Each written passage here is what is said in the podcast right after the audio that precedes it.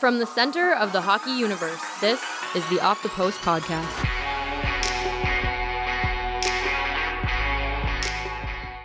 Welcome to the Off the Post podcast. A summer edition is here. I'm John Matisz of Post Media. And today, from all the way from Chicago, the windy city, the windy but sunny city, I hope, uh, is, is Ian Fleming of Hockey Graphs, of NHL Numbers, of DispellingVoodoo.com. Ian, what's new? Uh, not too much. How are you doing? I'm doing fairly well. It's uh, it's the dead of summer. I mean, it's it's sandals weather here in Toronto, which which you can't say for too long. Uh, we're pretty much right in the middle of uh, of the off season in terms of uh, action. I mean, Johnny Oduya was was the big name a couple days ago that signed, so you know uh, it's slim pickings when. it says a lot about the state of affairs at the moment. But it's perfect in terms of uh, speaking with you because I wanted to talk about uh, broad stroke goalie analysis, sort of how we can learn more about goalies and evaluate them better than than maybe we do uh, as the common fan or or as the educated fan because I consider myself fairly educated. I mean, for my job, I talk about hockey, I write about hockey, but with goalies, I'm still not really uh, feeling totally confident with with how you can really break down who's good, who's not good, and you know what, what it means when a guy signs for X amount of dollars or term. Like what that is it a good deal? Is a bad deal? So selfishly, I wanted to have you on to learn more, and also for the listeners to uh, to also learn more, and and we'll sort of we'll talk about uh, how to evaluate goalies, and then later we'll we'll get into some fun stuff where we'll we'll kind of uh, get into a bit of a ranking system of of the NHL goaltenders currently going to next season, maybe tier them. Uh, and get your thoughts on uh, the the Prices of the world, the Lundqvist of the world, and uh, Cory Schneider, whoever else you want to throw in there at the top. how does that sound to you? Uh, sounds great. Absolutely happy to help. Uh, statistics is uh, sort of my area with goaltenders. Um, you know, I'd love to talk shop and, and some of the more technical areas, but I think stats are, are really where I can help out the most in this uh, conversation. All right, so right off the top, we need to get uh, kind of the elephant of the room uh, out of the room, and that's uh, goals against average and wins are team stats.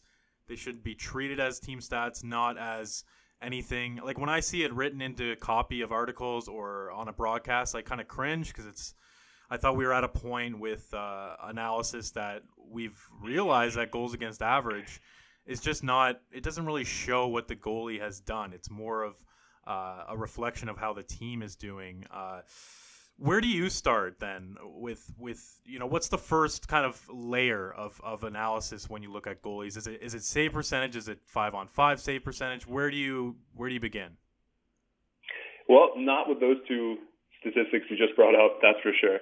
Uh, yeah, those two are, are, are should be thrown in a dumpster and lit on fire. It's that's not where you want to look at for for goaltenders and try to judge anything. Um, so the next step moving from there is well, what should you look at? Well, save percentage is certainly one thing, but I think that we'd be better off if we change the way we look at save percentage. And and for me, it's not even something I really particularly like looking at to begin with. Um, that when you look at raw save percentage, first of all, it's all situations. Now, there is some conversation about whether or not uh, all sit, all sits save percentages maybe more repeatable um, than uh, 5v5. Regardless, neither is particularly good at predicting out from year to year or a set of games to the next set of games. Uh, and the reason being, I think, has a lot to do with the fact that there's just no differentiation in, in shot quality when you're looking at save percentage. All save percentage is going to tell you is how many goals are scored based on how many shots were taken, and that's it. It's it's a it's a quantity stat. Um, it's it's a percentage stat based on two quantities, and that's it. And then you're looking at it standardized for you know probably depending on how many decimals out you're looking at uh, uh per thousand shots, right?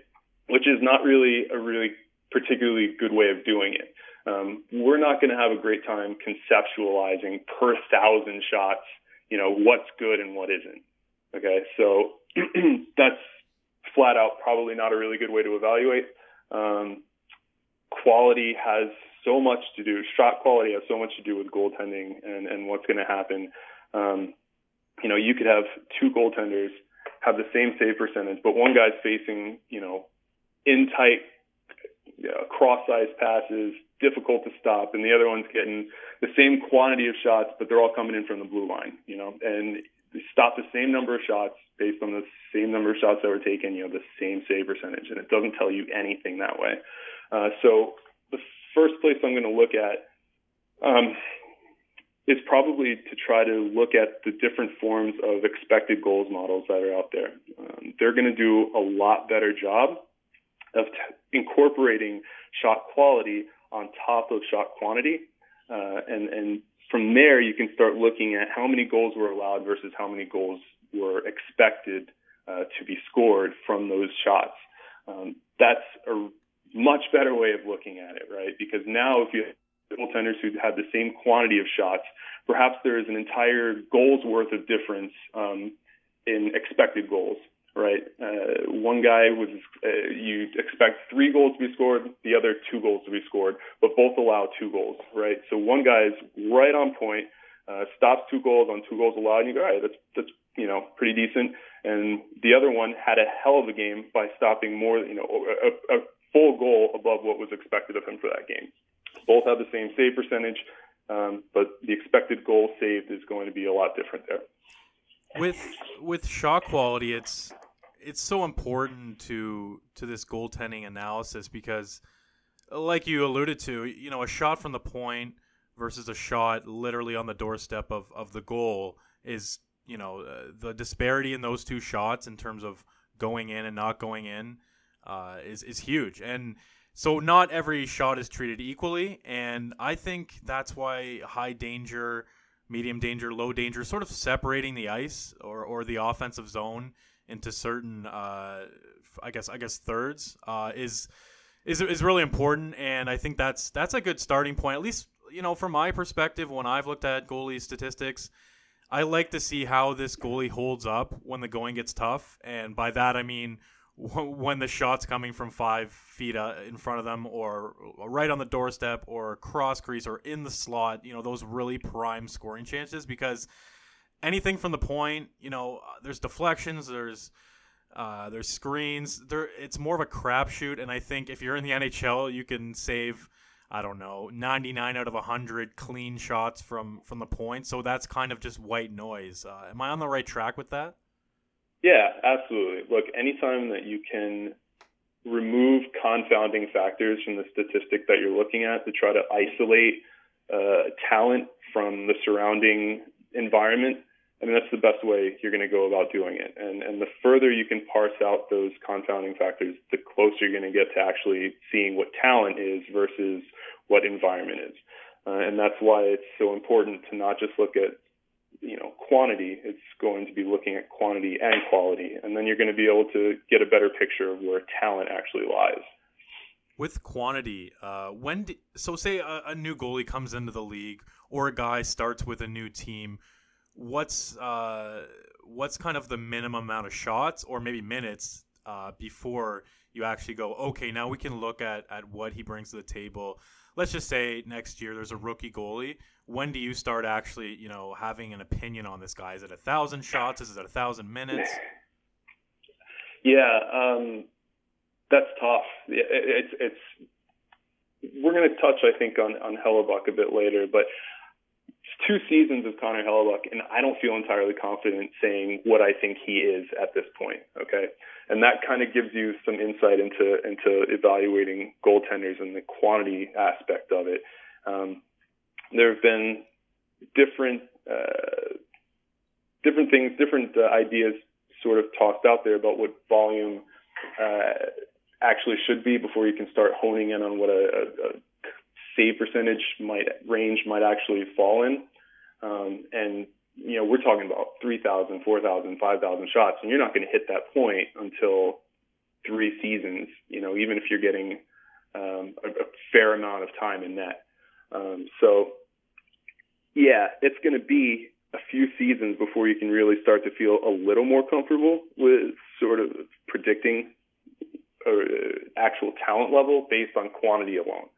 Um, that is not going to give you a whole lot until you get a lot of shots. The problem is is that now you're accounting for aging effects over multiple years.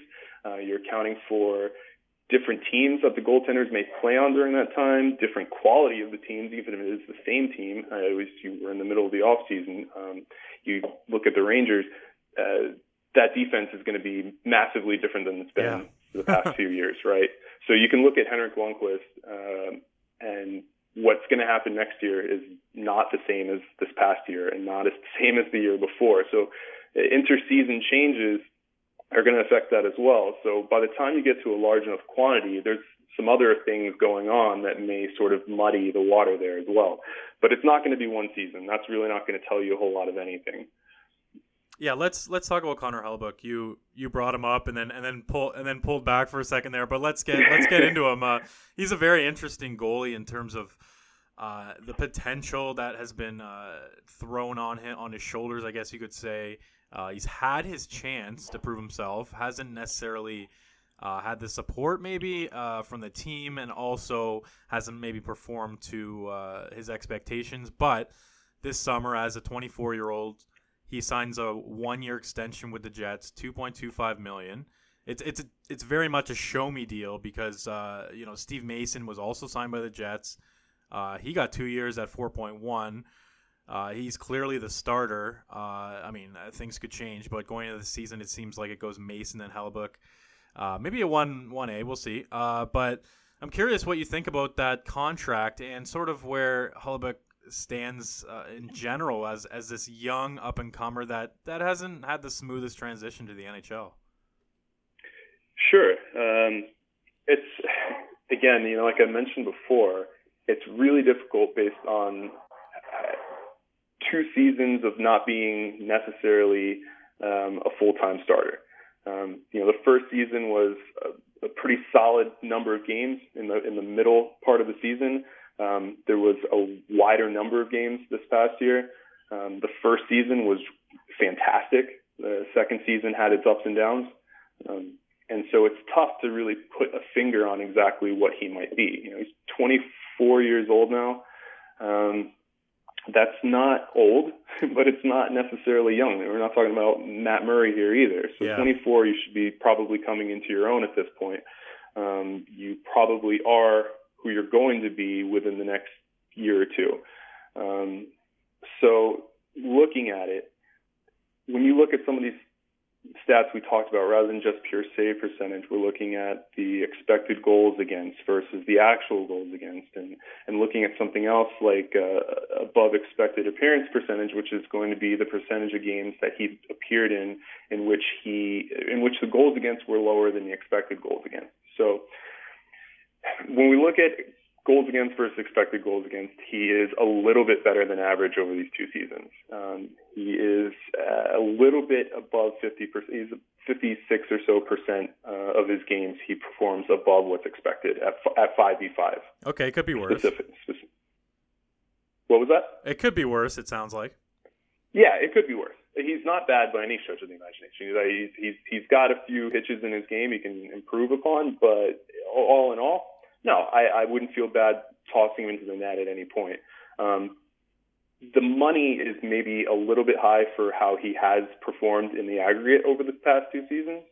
Um, but that said, we also know that there is a lot of potential, um, and we know that Winnipeg is probably backed into a corner a bit in getting him signed. Um, they have the space to give him that money. Um, it is, like you said, sort of a show me deal here. We're going to give you two and a quarter million dollars. If you can outperform that, we'll talk some more next season. You know, um, it's not the kind of money figure that's going to hold them back uh, this season, uh, but it's maybe a little bit more than what he's earned so far. Another guy that really interested me in this offseason was Brian Elliott. Uh, he lands with the Flyers. The guy's 32. Uh, he's had stops in Ottawa, Colorado, St. Louis is what he's uh, most known for. His five years la- there with uh, Jake Allen, kind of sharing the load. Uh, and then last year in Calgary was uh, was a roller coaster to say the least. Uh, he's had some good blue lines in front of him. He's put up some good numbers. Uh, how do you feel about the Flyers going with him on a on a two year deal at two point seven five per year? Uh, which, which puts him ahead of uh, Neuwirth, at least money wise. We'll see what they do in terms of uh, separating the starts. But uh, when you saw that deal, uh, what do you think from the Flyers' perspective? Uh, I think they downgraded from Steve Mason, is what I think. Um, and that's coming from someone who's going to speak out in favor of Brian Elliott a bit more than most will. Uh, I like him. I, I think he's a good goaltender. I think even at at his age, he's performing well. Uh, he has been in a dual role most of his career, but in those roles, he's performed quite admirably. Uh, he is, I would feel again confident throwing him in my net. He's been above expected in terms of expected goals and goals against. Um, he is uh, well above average in terms of his uh, above expected appearance percentage. He's going to give you a lot of good, solid games. And I like the way his game looks in general. He's well controlled. Um, he's not going to get beat by shots that he shouldn't get beaten by very often. Um, you're going to have to actually beat him because he's, he plays a well controlled game. And I like that about, about him. Um, that being said, in uh, in the aggregate, Philly downgraded from Steve Mason, um, and and they saved a bit of money that way. They saved uh, what about a, a mil and a quarter per year down from Steve, and, and Mason took exactly the same contract in, in Winnipeg as he had in Philly um, at 4.1. And yeah, I mean, look, you saved a little bit of money, but you're probably not going to get as good of a goaltender as you had before either. Um, and I'm not really sold on Neuwirth either. I mean, we're talking about a 29 year old goaltender who, in his appearances this year, not particularly great and is maybe at best an average goaltender. I think we, we can, at this point, start to talk fairly confidently about a guy who's 29 years old. He's not a young goaltender with a ton of potential anymore. He is who he is. He's probably a league average goaltender. Um, Brian Elliott's better than that. I would expect him to probably outplay Neuwirth, but also, at the same time, I don't know that Philly's ready to give up on Neuwirth being potentially the number one guy there. Um, it's a muddy situation, and it was probably muddier with Mason there because of the fact that Mason um, is better, and and it's it's one of those one of those things. I think that Hex Ron Hextall had to sort of make a decision who was going to be his guy and then decided to bring in Brian Elliott, being a guy who has thrived in a 1A, 1B sort of situation. Well, that's the thing is maybe that's just what this guy is because he goes to Calgary and he's he has this freedom to to own the net and he stumbles like he didn't have an absolute terrible season, but uh, it wasn't his best by any means. And when he was in St. Louis with Jake Allen, that seemed to work pretty well, but there was sort of a tipping point where they had to choose one over the other. Uh, do, do you think Elliott is just like his ceiling is is a guy who shares the net? Uh, like maybe he can't handle a, a, big workload, or do you think last year was was sort of a mulligan, and, and if they give him a chance to really prove himself again, uh, that he could really uh, open some eyes in, in Philly? I you know I was excited for him to get a shot in Calgary last season. I thought here's a guy who has had to bide his time, split his games for most of his career He's played incredibly well during that time and in that role. And I think, you know, here, here, you know, go do it. Here's your shot, man. Go, go show everyone who you actually are. And he fell pretty flat early in the season. Uh, for about half the year, it was pretty rough. Uh, and then towards the end of the season, uh, I think, you know, Chad Johnson had a couple of games that were a little off and, and Elliott got a, a run towards the end of the season and he played really well. Um, so I'm I'm not sold that he can't be a legitimate number one, but we're also at a point where he is 32 years old.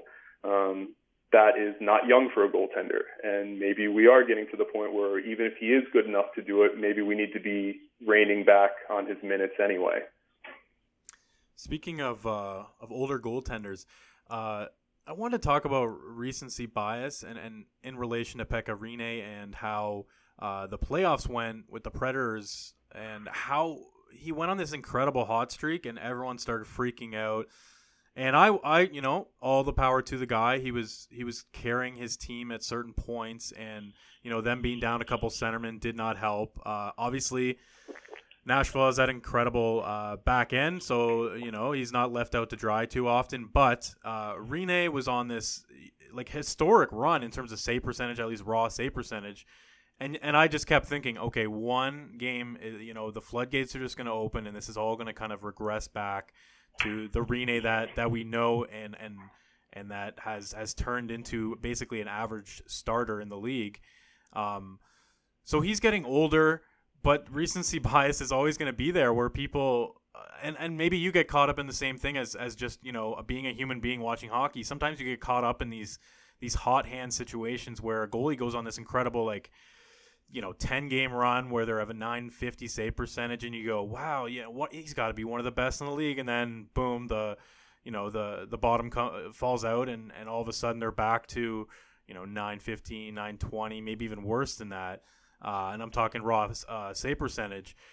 Do you find do you struggle with, with recency bias and, and sort of and that that's that that whole sort of concept? Or are you more inclined to look at the big picture I try not to get caught up in recency. I really do my best not to uh, to get in, too involved with the idea of, of you know a run um, being more indicative of, of a goaltender than uh, a wider set of data. Uh, you know, whether it be months or years or you know, a, a short run of games is is exactly that. Short run of games, and goaltending is a position that is these look just to get to this level, you have to be very good, right? So Pekka Rinne could be a below average goaltender most of the time, but he still has to be a damn good goaltender to get to this level, right? Yeah, of course. So any one of these guys in the league, I mean, it doesn't matter if it's Pekka Rinne or Curtis McElhinney or or Carey Price. Any one of these is capable of going on a run, and, and I bring up McElhinney specifically too because this is a guy who, quite frankly, and I've heard he's a a fantastic guy, and I don't want to speak badly of him, but he is probably the worst goaltender statistically over the last five, six, seven. I don't know how he's lasted in the NHL this long, even as a backup, right? Um, and and that's it's a strange thing to now see him in his 30s put up a season that is so far from what he's done the rest of his career that he actually was it, something that Toronto went out and traded for to yeah. be cover for Freddie Andersen, right? Um, and so these things happen. They happen to the best of goaltenders. They happen to the worst of them. But at the NHL level, all goaltenders are going to be good enough to go on a hot run. Um, it's going to happen sometime or another. Um, and so I try to always remember that that's that's how it goes. Um, Rinne, credit to where it's due, went on a, a fantastic run during the playoffs. But I also know that over the past three years, there are more games in which he gives up uh, more goals than are expected than the reverse, right? So there are more games in which he he, he underperformed expected goals uh, than than the opposite, right? So you try to keep that in mind, and you go, all right, this is this is how it's gone. This is who he is over the long term. Um, how long? You question how long is this run going to last? And like you said, is the bottom going to just fall out at some point? And during the playoffs, there were you know, one or two games in which he looked like Pekka Rinne again, the, the one that we've come to know over the last few years. Um, but again, all credit where it's due. Uh, he was phenomenal, and maybe Nashville doesn't get as far as they did without him playing the way he did, even behind that defense.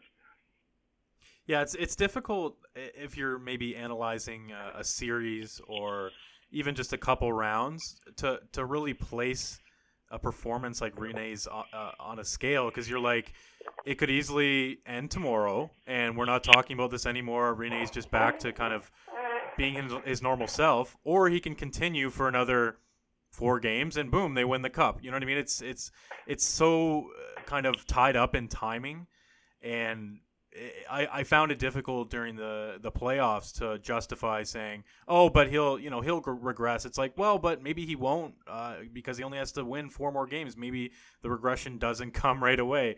So I, I struggle with that in terms of sort of.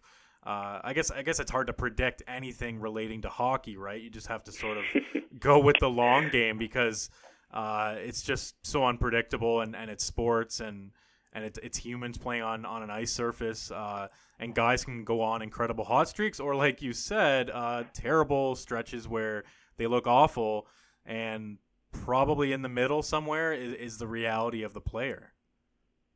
Right. Yeah. Exactly. Uh, there's hot streaks, there's cold streaks, and then you try to, and you know, do an evaluation. Look in the aggregate. Does this guy have more hot streaks than cold streaks? Is, does he just play every game as expected? Is he is he a machine? You know, is it, is it just a robot in net who does what he's expected to do? It, it's there are a lot of ways to cut the analysis. Um, but you want to try to incorporate as much information as you can when you evaluate. Uh, so a hot streak is a hot streak, cold streak is a cold streak. Rinne plays fantastically during the playoffs. Uh, in the reverse, Braden Holtby's been uh, yeah. really, really good the last couple of years. And Washington's got this stacked team that everyone expects to really make a, a, a run at the Cup this year. And they get to Pittsburgh, and Holtby bombs out.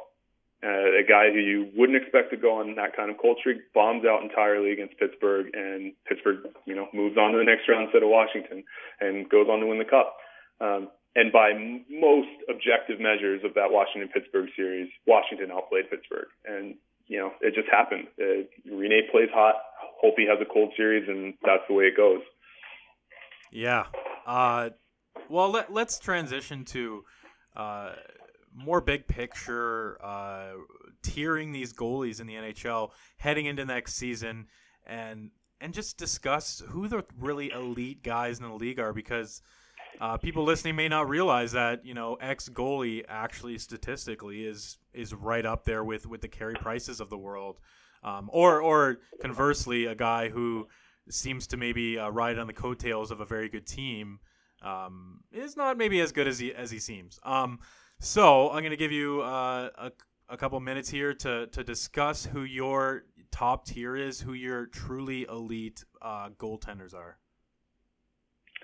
All right, uh, this is this is fun. Let's do um, it. ranking goaltenders is actually not a ton of fun. It's it's really difficult to try to pin you know pinpoint uh, sort of set rankings, but if we can at least break it down into tiers, yeah, that makes it a little bit easier. That's why so, I, that's why I wanted to talk about tiers because it is so hard to just slot one, two, three, four, five. So give me your top tier. Yeah. So the top tier is is really going to be as expected, right? You got Carey Price at the top, and and right behind them is is Henrik Lundqvist. Now Lundqvist had a down year this year. He's 35 years old.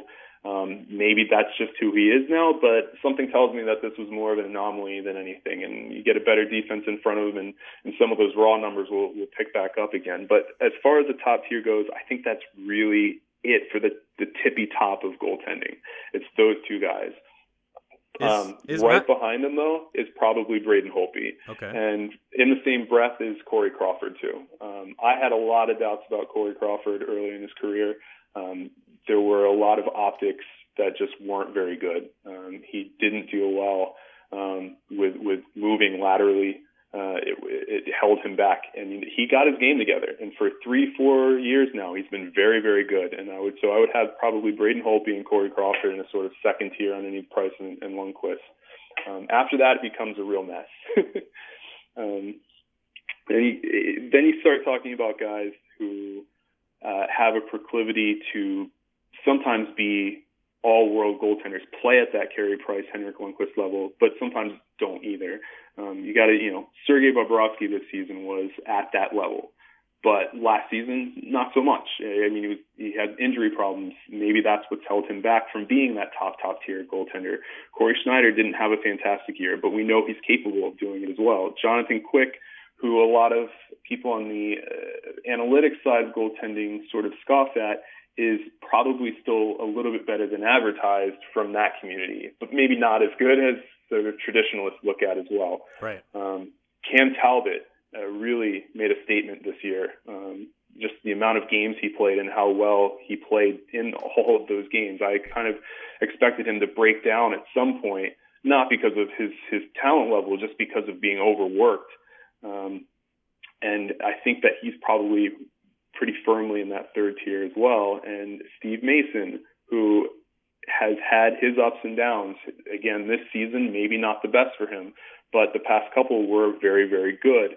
Um, and I would place him in that tier as well. Uh, probably a little bit under those guys. You start getting into the real sort of hodgepodge uh, mishmash of, of, of guys here. You know, Yaroslav Halak, who had to spend a lot of time in the AHL this year, just it was a, a sort of crunch in in Brooklyn between Thomas Greiss, who was another guy in this tier, and uh, Jean-Francois Berube, who I don't know why they would fight to keep him so hard at, at the expense of, of placing Jaro Halak in the AHL.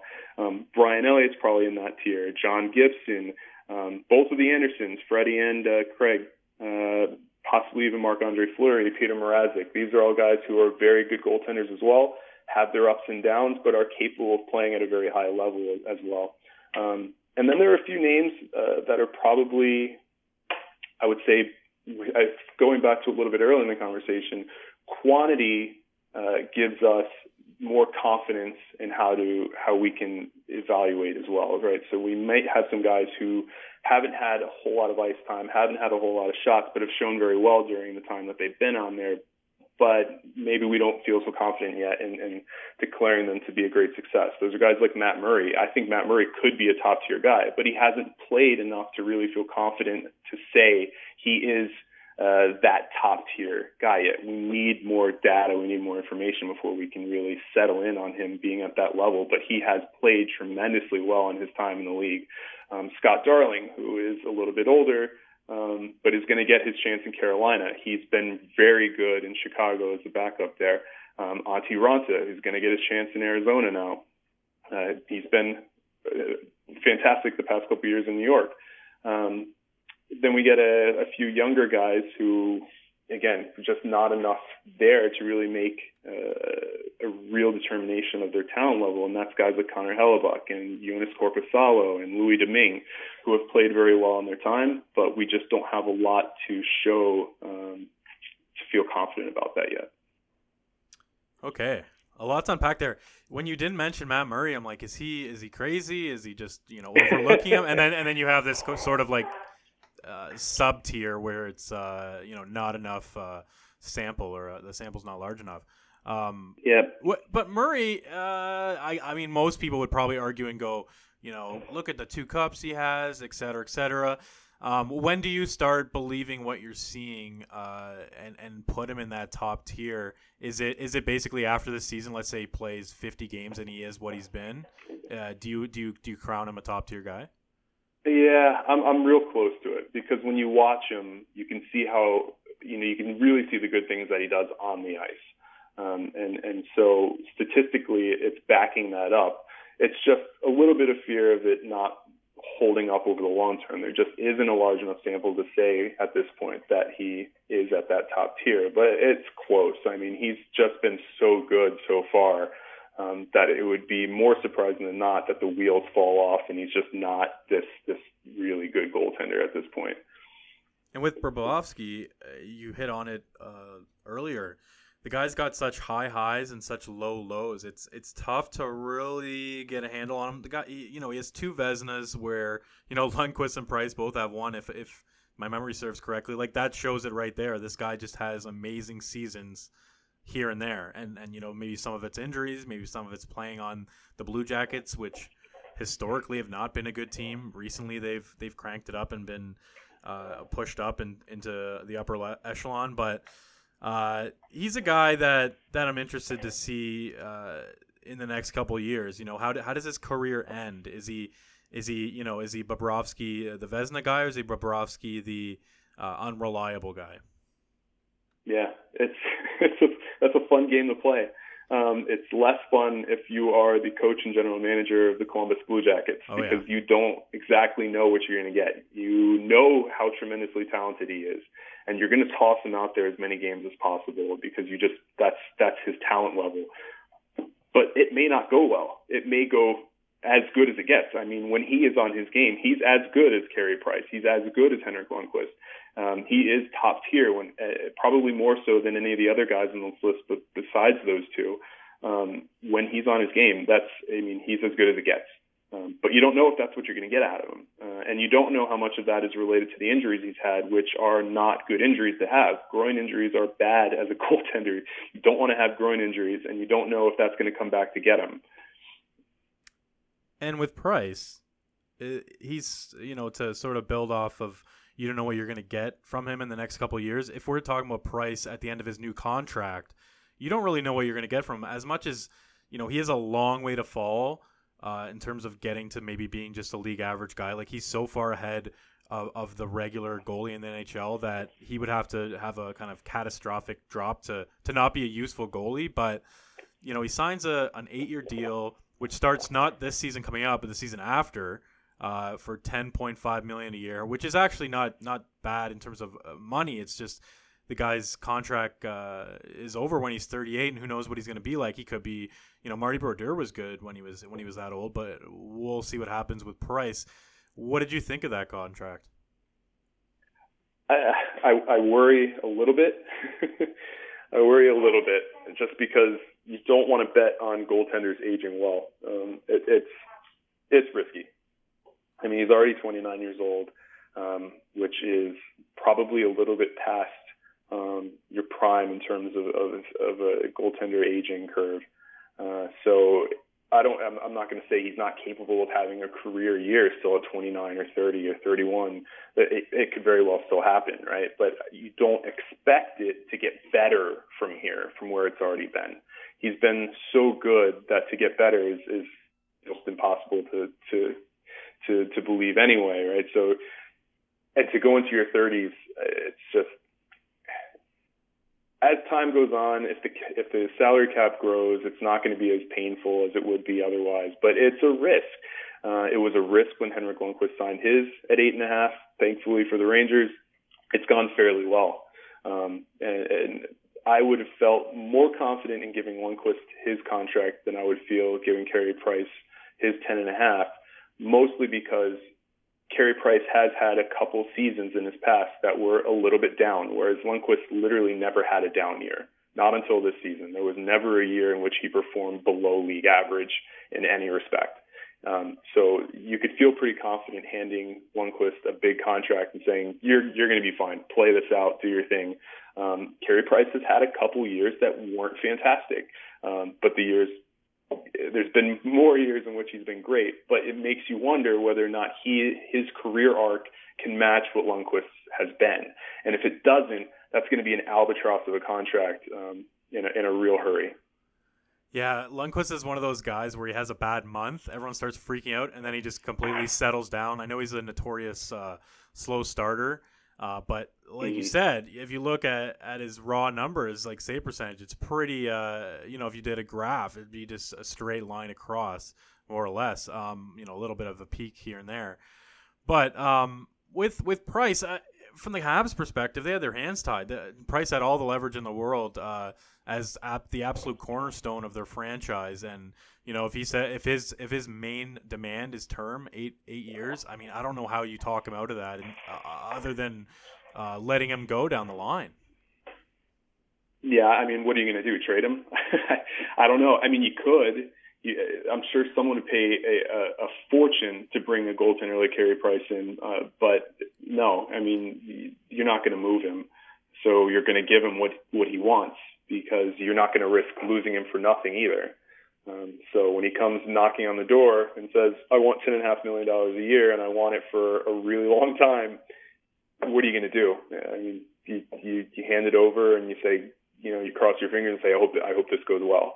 Um, he's been very good. Let's let's hope for the best. I was uh I was looking at the Vezina winners of the last ten years when I was preparing for this, and I'm going through like the save percentages, and Tim Thomas had a, a 938 in uh, 2010-11. He was 36 then. Like it's an incredible season. I know Chara was in his prime, Bergeron's you know being his dominant self, but Tim Thomas like stood on his head that season. He played 57 games in the regular season too. It's not like he was playing 40 games and, and splitting the the load there. Uh, that do you look back on that season and go, how does a guy of his age, you know, such a late bloomer, uh, do you know produce such an an amazing season? Yeah, that doesn't. It just doesn't make sense. What he what he did was is um, don't expect that to happen again anytime soon. Um, not for not for a guy who really didn't perform anywhere near that level until then. Uh, you know, he had a year, a couple years before then, he had close to that level. But to be at that age and just toss up numbers like that, um, just out of the blue. That's no, it doesn't it doesn't really happen. Um, not not even not at that level, not anywhere near it. So yeah, I, it's um by that age, usually guys are, are well on, on the downward slope of performance, and uh, what he did is is um, memorable to say the least. Who out of uh, the current goalies going into next year, and, and you can't say any of the top tier guys, who out of uh, you know second, third, fourth tier, do you uh, maybe cheer is the wrong word, but but you sort of root for internally? Uh, maybe you just like his style, or you think he's underappreciated. Uh, who's sort of a, uh, an Ian Fleming uh, favorite? uh, let's. I, I, want Cam Talbot to keep going and, and doing what he's doing. Um, you know, as, as I try to stay as objective as possible. I am a Rangers fan. I have been my whole life. It was nice to see Cal, Tal, Cam Talbot get his shot, and it's nice to see him really perform well in that role. Um, if he doesn't perform the way he did this year, Edmonton's probably not in a strong a position as they were, and that's taking into account having a guy like Connor McDavid on the team. Um, what Talbot did was, uh, again, not something you should really expect at this point in time to be thrust into that many games and perform at the level that he did. So I would love to see him continue on um, being an undrafted guy, um, playing from an unheralded, you know, coming from an unheralded college um, it's it's fun to root for Cam Talbot. Now, before I let you go, uh, Ian, what are some metrics that people should maybe look into? Ones that are beyond save percentage. Uh, I know goals saved above average is is probably a good starting point, and sort of the adjusted uh, equations, adjusted stats uh, surrounding that, and, and then there's you know rated stats on top of the adjusted ones. Is there a spot where you would uh, send them to to get educated? Uh, if you want a sort of snapshot of a bunch of different things all in one that's uh, pretty easily read, you can look at my save charts that I made. Um, you can go to my website, dispellingvoodoo.com, and I have uh, a few different types of save charts. I think the last one is probably the most easily readable to be able to compare between two goaltenders. Um, you can look at stats um, you know, you can see the time on ice. You can see the expected goals against per, you know, per 48 minutes of 5v5 time. I do 48 minutes just because that's roughly the average 5v5 minutes per game. Um, you know, you can see how many, um, you know, high danger, medium danger, low danger shots they get per game. Uh, you can see expected goals save above average and uh, above expected appearance percentage. So you go and you look at this sort of all-in-one snapshot of, of goaltender stats, and you might be able to paint a little bit picture, a little bit better picture than you would if you were just looking at save percentage, and definitely if you're looking at goals against average. Yeah, basically, if you want to nerd out, uh, head to dispellingvoodoo.com is what you're saying. Yeah, I mean not to self plug or anything, but uh, you know it's it's a, it's not a bad spot to sort of uh, get a quick fix on on goaltending stats. All right, Ian. I uh, I appreciate your time. I guess uh, the last uh, request I would have is to, to let people know how they can read your, your work that you do for Hockey Graphs or uh, NHL Numbers. I guess following your, your Twitter account would be smart. Yeah, uh, you can find me on Twitter. It is I am Fleming sixteen. Uh, that is the Twitter handle. Um, I haven't written anything in a little while. I have a few different few different things going on, a few different projects I'm working on. Um, looking to get something on Hockey Graph soon. Uh, looking to hopefully pick up the the volume of articles I'm writing. I would love to get some more things on NHL numbers as well. Um, yeah, that's that's the bulk of what you can get is coming from Twitter. Um, you can get my musings there, and on Dispelling Voodoo, where you can get a, a bit of the statistical insights. All right, awesome, Ian. I, I thank you for your time. Yeah, thank you for having me.